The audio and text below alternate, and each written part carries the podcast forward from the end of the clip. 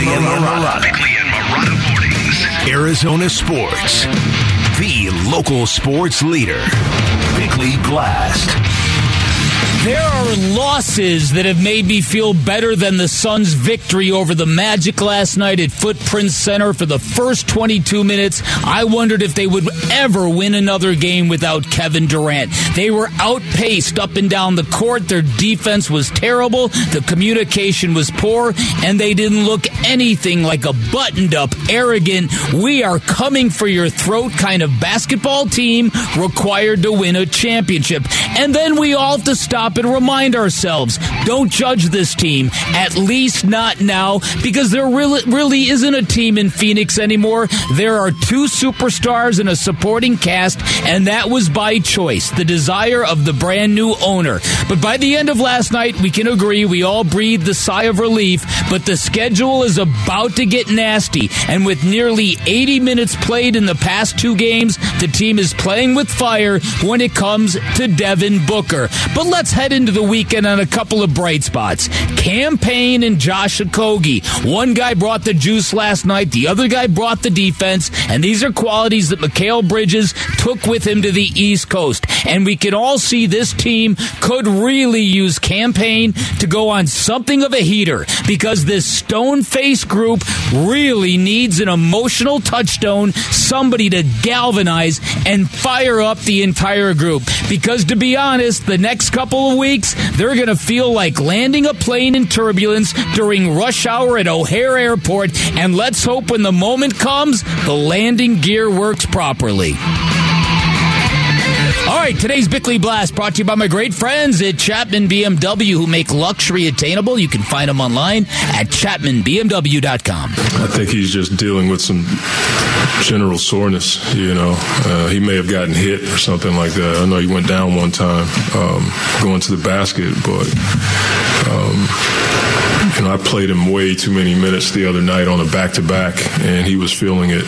Um, yesterday, when I got the report, he had some some soreness, and uh, so he's you know he's a bit stressed um, from a minutes perspective because that's the first time he's played that many minutes in a long, long time, and to do that on a back to back is you know that's that's tough. So I think a day off um, will help him.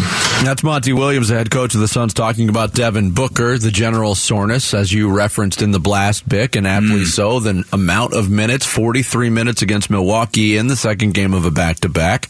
And maybe we saw the results of it last night. Devin Booker still played 36 minutes and 19 seconds, 7 of 17 from the floor, 19 points, 5 rebounds, 2 assists, 4 turnovers, including a key one down the stretch where uh, he turned the ball over without getting a shot up uh, and uh, could, could have swung the game. He did not look comfortable last night. Orlando No. made him uncomfortable. And yesterday I joked uh, on the show and talking about what the Suns needed. And I joked, hey, we're going to see 55 points tonight from Devin Booker as a way to say, you know what, everything's going to be okay. And the Suns got the result that they wanted. Obviously, the path to get there was much different.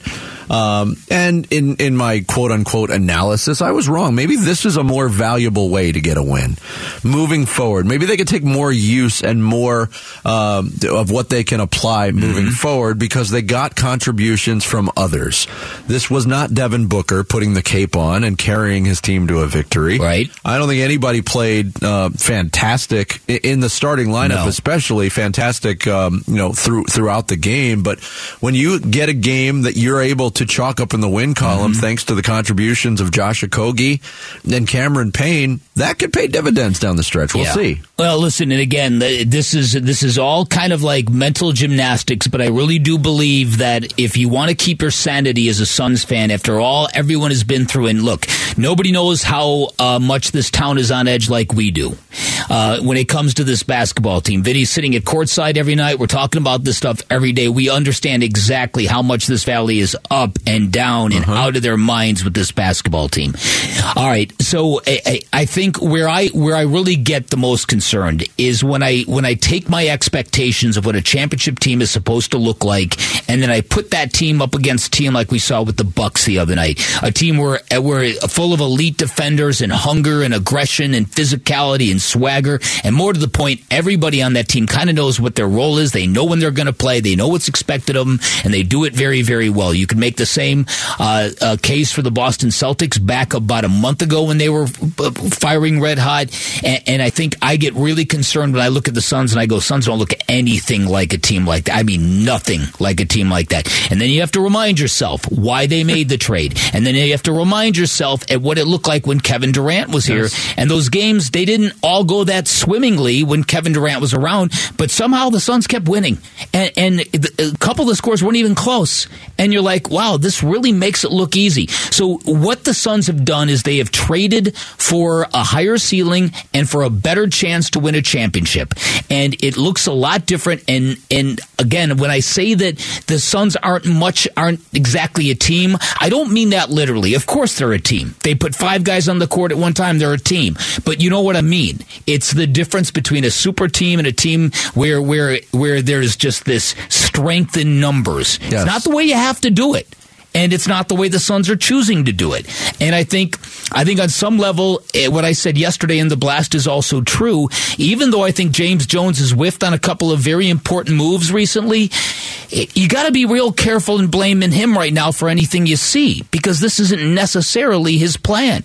And and so they're all adapting now to, how are we going to make this work with KD. So in best case scenario, what you said is going to come true. That all these, all this weirdness, all these bumps, all this, eh, that it's that they're going to find a way to get the guys in the jigsaw puzzle where they belong. Yeah, they're they're in a position now, and it's true. We know this. Kevin Durant will make things better.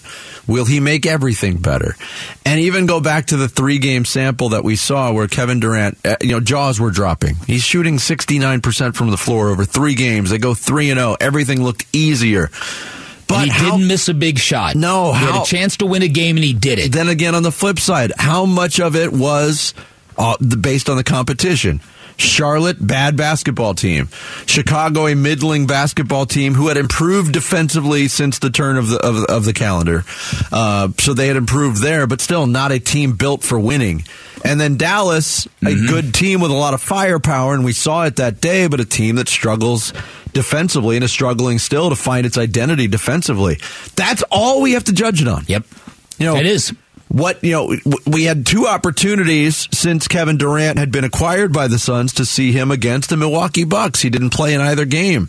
You know, um, you know, the, the, some of the good teams that they've played, he's been he's been absent for those games. It is it's such a weird situation. To Without a doubt. Listen, so so I think for the sanity of all of us, we all have to reconcile. This might work when KD comes back. It might not. The most important thing is to not expose yourself to the play-in. Just stay out of that. Give yourself a real series with KD and Devin Booker to see if they can't ramp this thing up and get all the way to the finish line like Golden State did last year. Mm-hmm. That's the possibility. The the the more probable outcome would be give the Suns and Matt Ishbia and James Jones an offseason now to backfill around Kevin Durant and Chris Paul and Devin Booker. Uh-huh. And and then see what this looks like, because uh, this is it. This is you can you, you're watching it. You can see how clunky this is. Yeah, when the Suns don't play again until Sunday against Oklahoma City, so we'll hope for, for good news on the diagnosis of DeAndre Ayton, who got banged up. Want to give the Suns credit too here. They don't get to the free throw line a lot, and that's been an issue with this team. 17 for 17 last night. The Oh. three point game is huge. First game all year, the Suns have not missed a free throw as a team. Wow. So Okay. every, good. every po- we pointed out the bonehead plays that Orlando No, made yeah, in the first yeah, half, yeah. which loomed large, but so did the Suns free throw shooting. You can uh, become a Suns insider. Just text Valley to 620 620 to do that, and you'll get all the latest and breaking news on the Suns and their quest for an NBA championship right from ArizonaSports.com. That's Valley to 620 620. Coming up next, ever since the NFLPA survey came out, we've been wondering how negative remarks about the Arizona Cardinals would linger and be perceived. Well, they're lingering still weeks later, and we'll tell you why next. It's Bickley and Marotta Mornings here on Arizona Sports, the local sports leader. Dan Bickley, Vince Marotta. Bickley and Marotta Mornings. Arizona Sports, the local sports leader. Friday edition, St. Patrick's Day edition. St. Patrick's Day. Ooh, have, you, you- heard about Patrick O'Brien? Where is Peter O'Brien these days? Oh, Peter, yeah. Patrick is a great author, Master and Commander and, and the Jack Aubrey, Stephen Madden fame. What am I thinking? Peter O'Brien. wow, look at that. Peter Literary knowledge O'Brien. dropped off the top of your head. Yeah, I see, now that I can do. Yeah. Literary trivia for uh, 500, Vinny. Oh, we got to get you on our, our trivia team because Yeah. that is not a strong Oh, I got you covered there. Because I never learned to read. I got you there. Guitar players and literature. Boom. Boom. There's the niche I've got covered for you. Uh, I did read an article on uh, StarTribune.com. That is the website of the Minneapolis Star Tribune in the Twin Cities. Byron Murphy Jr., former Arizona Cardinal, signed a two year deal with the Minnesota Vikings. Um, and I think we were both alarmed to a certain degree, Bick, about um, the the financial parameters of that deal. Mm-hmm. It had been rumored that Byron Murphy might be able to get 16 million, upwards of 16 million dollars per year. It didn't happen that way. Uh, it looks like it's about half of that over the two year deal when it when it's all said and done. And from what I've been able to gather and have heard from people, there were teams concerned about the back injury that uh, Byron Murphy suffered last year that cut short his season. Uh, but there was a couple of uh, quotes that came out in this article from Byron Murphy. Um, one of them was about the back injury. Uh, you know, this this article written by Andrew Kramer uh, on the Star Tribune talked about the back injury and said uh, last year back injury undercut him. He missed the last seven games, his longest absence since his 2017 season in college. Murphy had played 47 of 49 games to start his NFL career.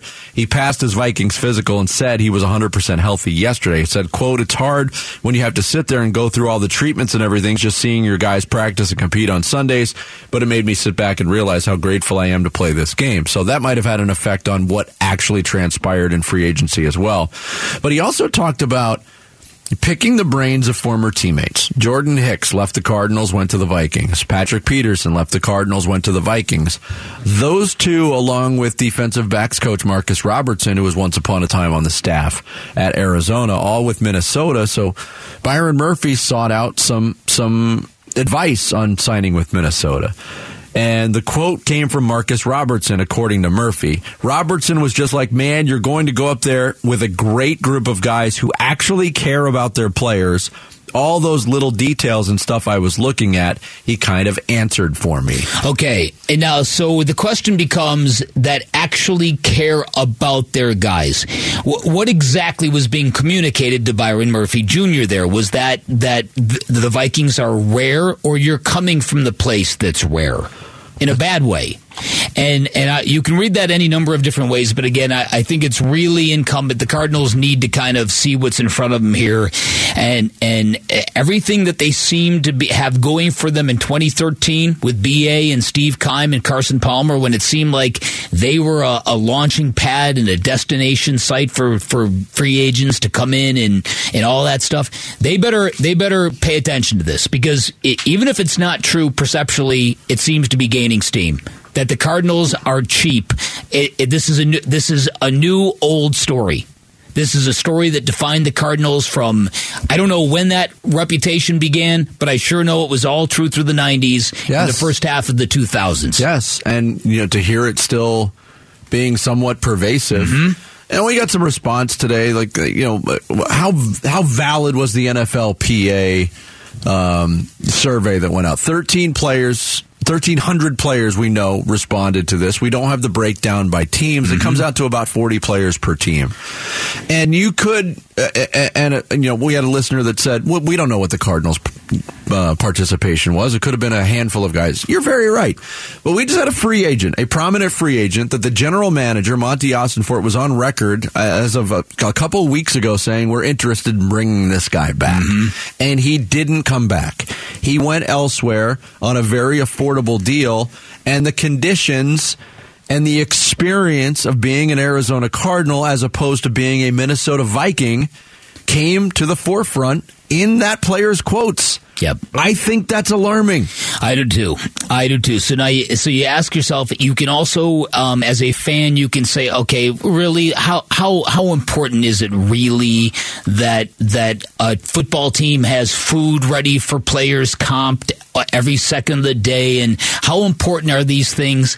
They are. They do matter to some people. And Vinny, I think you put it best because I kind of I I sort of downplayed the idea of like, all right, so so their their team headquarters doesn't have a daycare facility. Big deal. What do I care about that as a fan of the Arizona Cardinals? Am I going to get mad at them for that? And your response was, well, look, if you're a single dad, free agent coming in for a visit, that might make a difference to you. And you're right. Where I where I really am going to begin to look at this thing because I, I think the NFL is getting into this realm.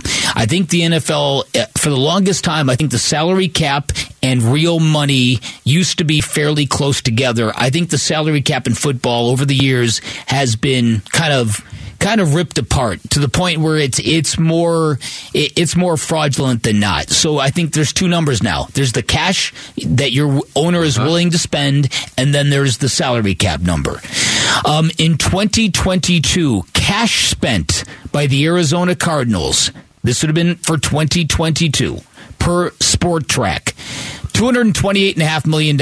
By comparison, Rams, $295 million. That's a big difference, wouldn't you say? Yes. 295.9. So that's 296 to 228.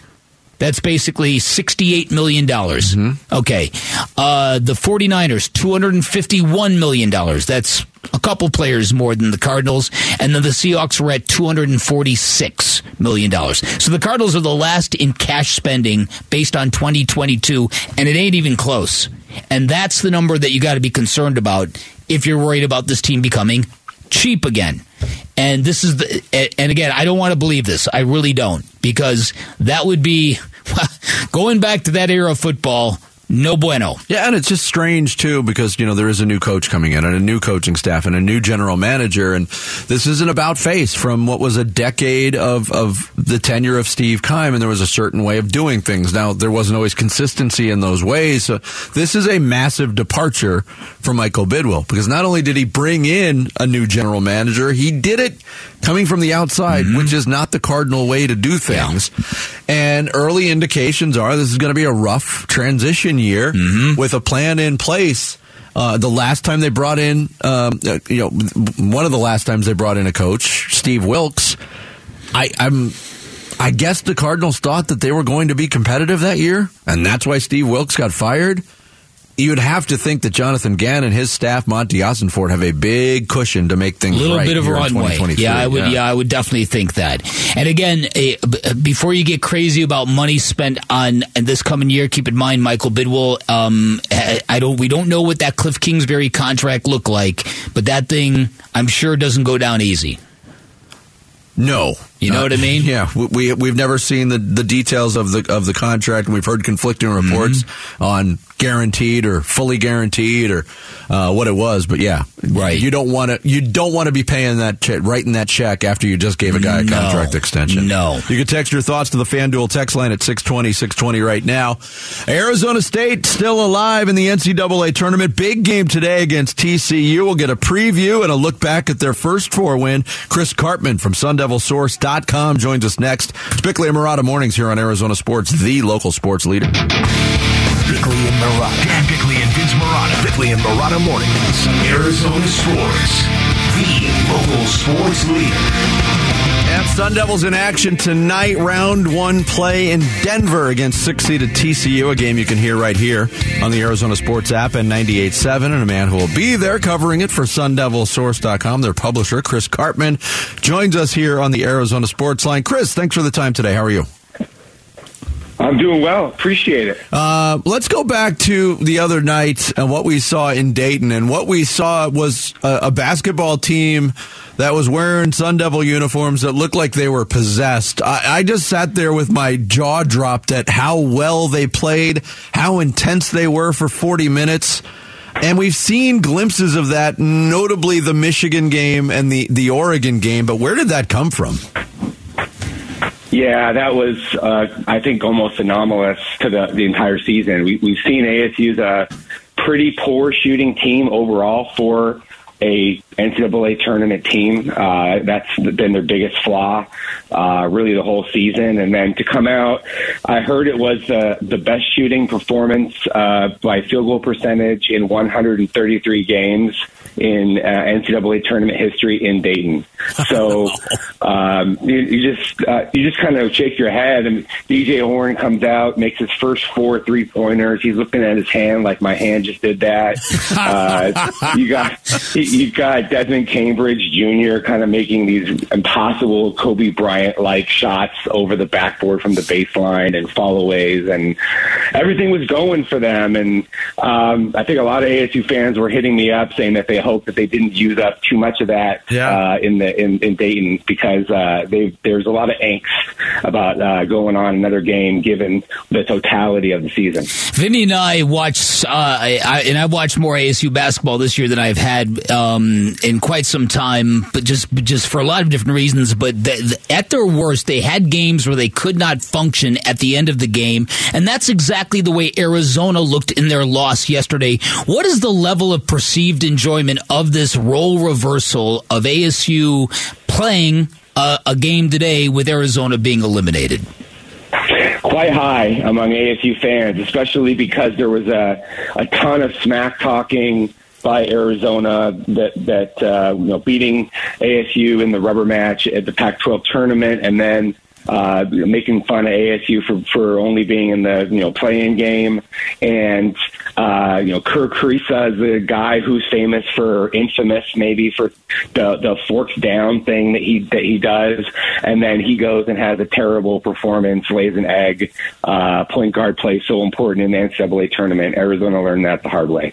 Yeah, forget those Yeah. losers. They're Yeah. out. Let's focus on ASU the rest of the way. uh, Sorry. Chris. No, Sorry. I'm glad we got it in. Uh, one of the things that stood out to me and has stood out recently is the play off the bench from Jemiah Neal, who arguably was the best player on the floor for the Sun Devils the other night. How uh, is that uh, replicable in, in your opinion? Are we just seeing a hot stretch from Jemiah Neal, or is this a kid who you feel is like the, the light bulb has finally gone on? Yeah, the trend line is quite good actually uh, with Neal. He had double figures in both games against two of the three games against Arizona. Uh, he had a 14 per, per point performance, I think, against Washington earlier this year. Uh, when you watch him play, six six, lanky, puts the ball on the floor, can play above the rim. Uh, he led the team with three steals. Uh, he's maybe, arguably, their top pro prospect actually, and so um, and he plays a um, you know, sometimes he over dribbles and it's a little bit too much. Try to square you up one on one stuff, but he's learning and he's developing rapidly. He has a, he has a great attitude. He did that um, on Wednesday in front of 30 family members. He's originally from uh, Ohio, so uh, it's a very exciting uh, time for him. And I think that when uh, Desmond Cambridge leaves and, and others do as well, that you're going to see Jemiah Neal be able to pick up the mantle to a large degree. All right, I'm curious what you think um, uh, the the performance on Wednesday in Dayton and tonight's opportunity for ASU and Bobby Hurley. What it means when you juxtapose that to Bobby Hurley's immediate future at ASU and what might be swirling over his head in terms of the school and their commitment to him, whether they even want him anymore. Uh, given the fact that AZ Central's lead columnist called for his job before Wednesday's game, given the fact Michael Crow came out and said Desert Financial Arena is perfectly functional. Given all that you know, what do you think is happening right now?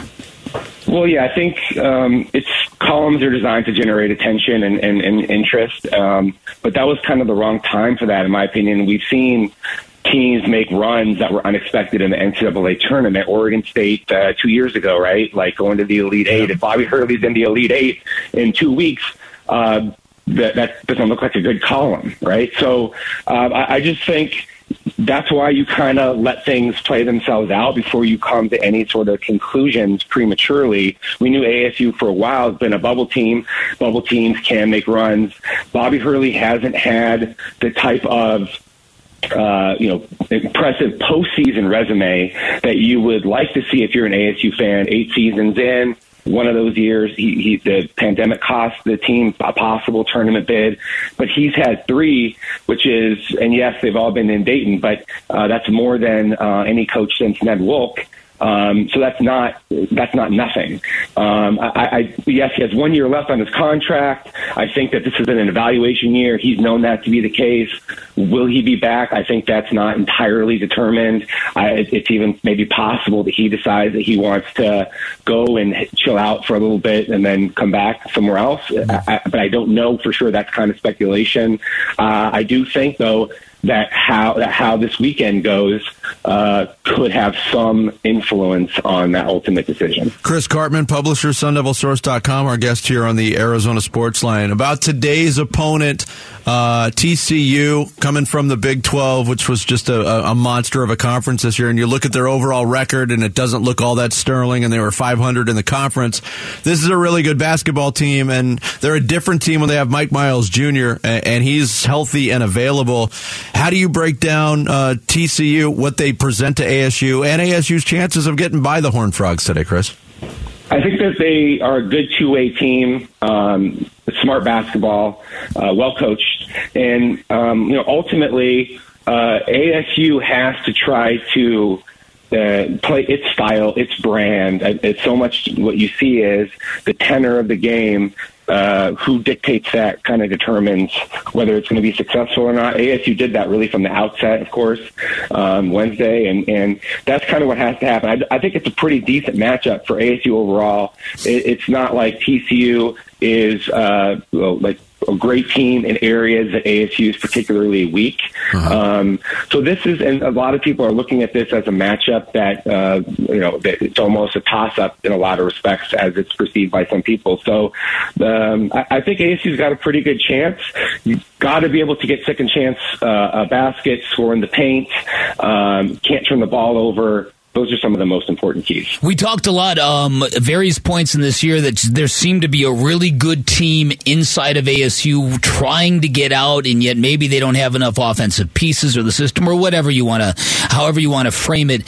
What are the odds that they can capture some of that kind of lightning? Now, no one's going to talk about them winning on Sunday. I, I, guess it's not out of the realm, but still, in the context of winning tonight, do you think? What do you think the odds are of them being able to kind of harness another performance like that? Well, it, you would think probably on average not great, but they had a three game stretch in the non conference where they shot the ball extremely well in, in, all those games, and that included VCU and Michigan. Um, two of the best teams on their schedule. Uh, so it, it is possible, I think, that when you get hot, that that can carry over mm-hmm. to subsequent games. They're going to feel very confident of course, going in tonight, they they always are. Maybe that's even kind of the one of the problems that they have. Some of their shot selection at times, so it's sort of a, a balancing act in that regard. But um, I think they're going to be feeling great about themselves. They've also played better away from home for yes. some strange reason than they have in Tempe. All of their quad one wins, um, which that would be would have been their sixth um, um, in, in, the last game. I think that were all neutral or road games. So TCU doesn't have that many. So that's um, one of those things you have to look at and say, okay, you put these two teams in Denver, and uh, if ASU happens to shoot the ball reasonably well again, given that it's one of the best two point percentage defensive teams in the country, literally in the top 10 in the country. Um, and, and when Warren Washington's feeling good as he, as he was passing it and scoring the ball, um, I think that they have a very good chance. He, he had COVID like a month ago and then he went through a period of a few weeks where he didn't look himself. He wasn't finishing around the rim, and they weren't able to kind of go through him as much offensively. Um, the disadvantage, I think, for ASU is that TCU had a little bit more time to prep and scout than uh, was the case uh, for Nevada. Yes. Um, that, let's not undersell the importance of you have to travel across the country from the west you have a day and a half to prepare for an opponent. And Nevada looked like it wasn't as prepared from a scouting uh, you know, and scheme standpoint as some of ASU's more recent opponents were, who know uh, the Sun Devils a lot better. Chris, great stuff as Good always. Stuff, Thanks so much for taking some time with us this morning. We appreciate it. My pleasure. Thanks. Thank you, Chris Karpman, publisher, SunDevilSource.com, covering ASU's uh, run in the uh, tournament in Denver. He joined us here on the Arizona Sports Line. Coming up next, we'll get you caught up to date on everything, the latest going on in NFL free agency around the league. It's Bickley and Marotta Mornings here on this Friday. Arizona Sports, the local sports leader. Arizona Sports, the local sports leader. NFL free agency frenzy with Bickley and Marotta mornings. Friday edition of Bickley Marotta Mornings, live from the Octane Community Studios. Dan Bickley, Vince Marotta, Jared Carlin, Sarah Cazell, taking you up till 10 o'clock. And uh, we've focused a lot on the Arizona Cardinals activity uh, in free agency so far. It's been a little bit slow compared to other teams. They brought in a couple guys who will contribute. I think the biggest move that they've made uh, is on the defensive side of the ball with Kyzir White, the linebacker coming in from Philadelphia. Um, you know, he's, he's rejoining with his former defensive coordinator, Jonathan Gannon.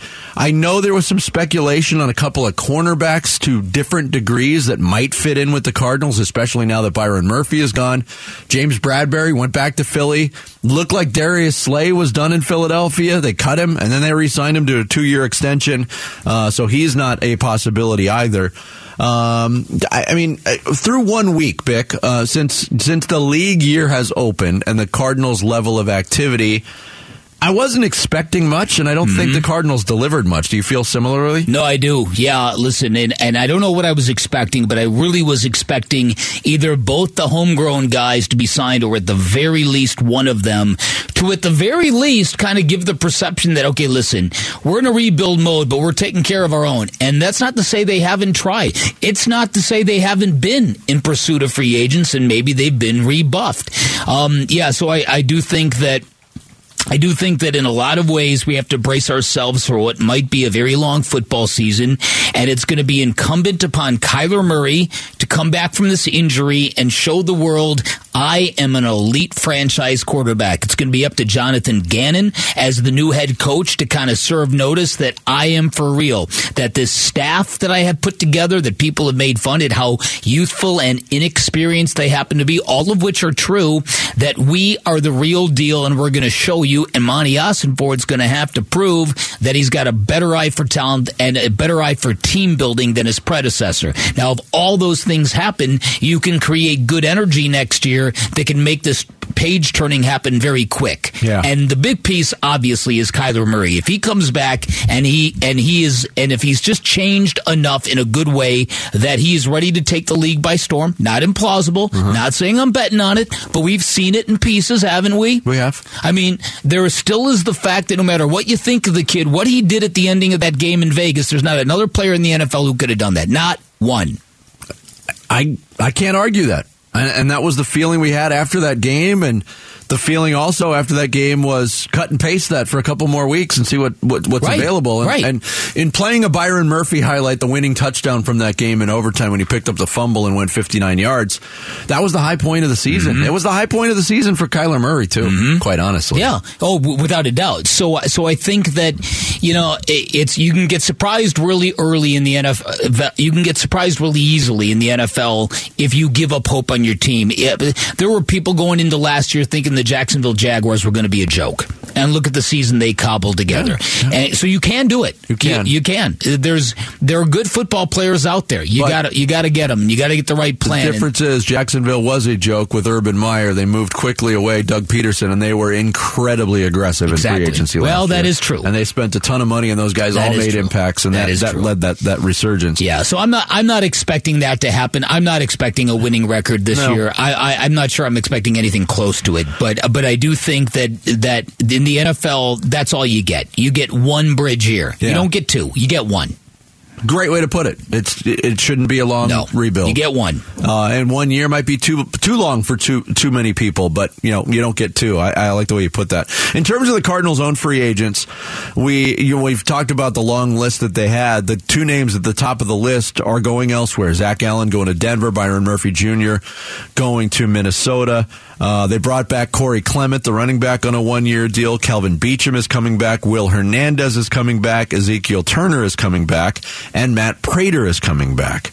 Um, I look at the rest of this list, Bick, and, and I don't know what the interest level is on a lot of these guys. Um, and nobody really stands out as a guy that they have to bring back. So, um, outside of those guys that they've already signed, I'm not sure the Cardinals are going to go down that road uh, much much more often No. to bring back their own guys from last year. No, yeah. Listen, and again, it, it's if if you were not, and I, again, I don't know how much that feeling would be mutual, and I do think that look, if you're going to build a new culture, and if it's gotten to the point where um, there's X amount of guys who want to get out, then then you got to let them go, and you've got to rebuild with a culture that's with fresh eyes, fresh hearts, all that kind of stuff. Um, yeah. So I, again, you get one year to kind of turn this thing back around. I, I think that that at least, at the very least, the Cardinals have looked in the mirror and recognized we need to go in a different direction. So we should all be thankful for that because we weren't even sure if that was going to happen. No, about half. It was pretty clear how that season was go, Mm-hmm. going to go, and about halfway through, I was still convinced that they were not going to make significant moves. And then you had the Steve Keim development, and that kind of paved the mm-hmm. way, I think, for for Michael Bidwill to make more sweeping changes. The here's the other thing I want to say because it, this has also got to be said for all the for all this this growing narrative about the Cardinals and their facilities and their workplace environment and their grades from the NFLPA. Larry Fitzgerald played football here how many years? What was it seventeen? Yeah. For 04 17 years? 21. Don't you think if things were really that stupid? What? What do you look at me like that for? Well, uh, that he would have said something. Mm-hmm. Well, I mean, I Do think, we think I'm not would? sure that anybody uh, called him or reached out to him. He didn't answer his phone. Wasn't that a thing the whole time? I haven't talked to him yet. Remember Oh, that? yeah. That would have been funnier no, two but I'm, years I'm ago. saying I'm saying uh, while he was playing. I mean, it, it, are we are we to assume that that this all these measures just happened? I, I'm just saying th- there's it's also there's more to this than than just anonymous. We don't know how many players, and again, it, it's more than a handful. You would think so. It's an average of forty players Yeah. per team. But again, it, it seems to me that you've only heard this from the really disgruntled guys. You haven't heard it from the gruntled guys. And the, No. the Cardinals themselves have come out and said changes are already being made. Mm-hmm. And we talked about it the day for the first time we talked about that particular study coming out. There's two ways you can approach this. You can say, you know what, this is eye opening. Mm-hmm. I'm glad these these guys spoke up anonymously because we do need to make changes. We knew, do need to keep up with the Joneses in the NFL. The other way is to say, prima donnas. Well, they need a good Well- floor to work out. Yeah, uh, And, you can brush it all again, under the rug and do business as usual, and that can't. That's not productive for anybody. Yeah, I, I have a hard time believing that the Cardinals' weight room floor is in such a state of disrepair. you that can't brush it under the rug when there is no rug. Right. Well, you don't want a rug in a oh, weight Oh, no, room, you don't. Jarrett. You're right. I don't know the last time Never- you were in a weight room, but you Never don't been, want Dan. Okay. He wouldn't know. Yeah. Yeah, Yeah, you want some in ma- you want some rubber mats, visit. Jarrett? Not familiar. Yeah. Never been. Yeah. Text Valley to 620, 620. Become a Phoenix Suns uh, uh, insider to get all the latest and breaking news on the Suns and their quest for an NBA championship. Again, that's Valley to 620, 620. Coming up next, we hit uh, some social studies with Sarah Cazell. Big Play Marotta Mornings on Arizona Sports, the local sports leader.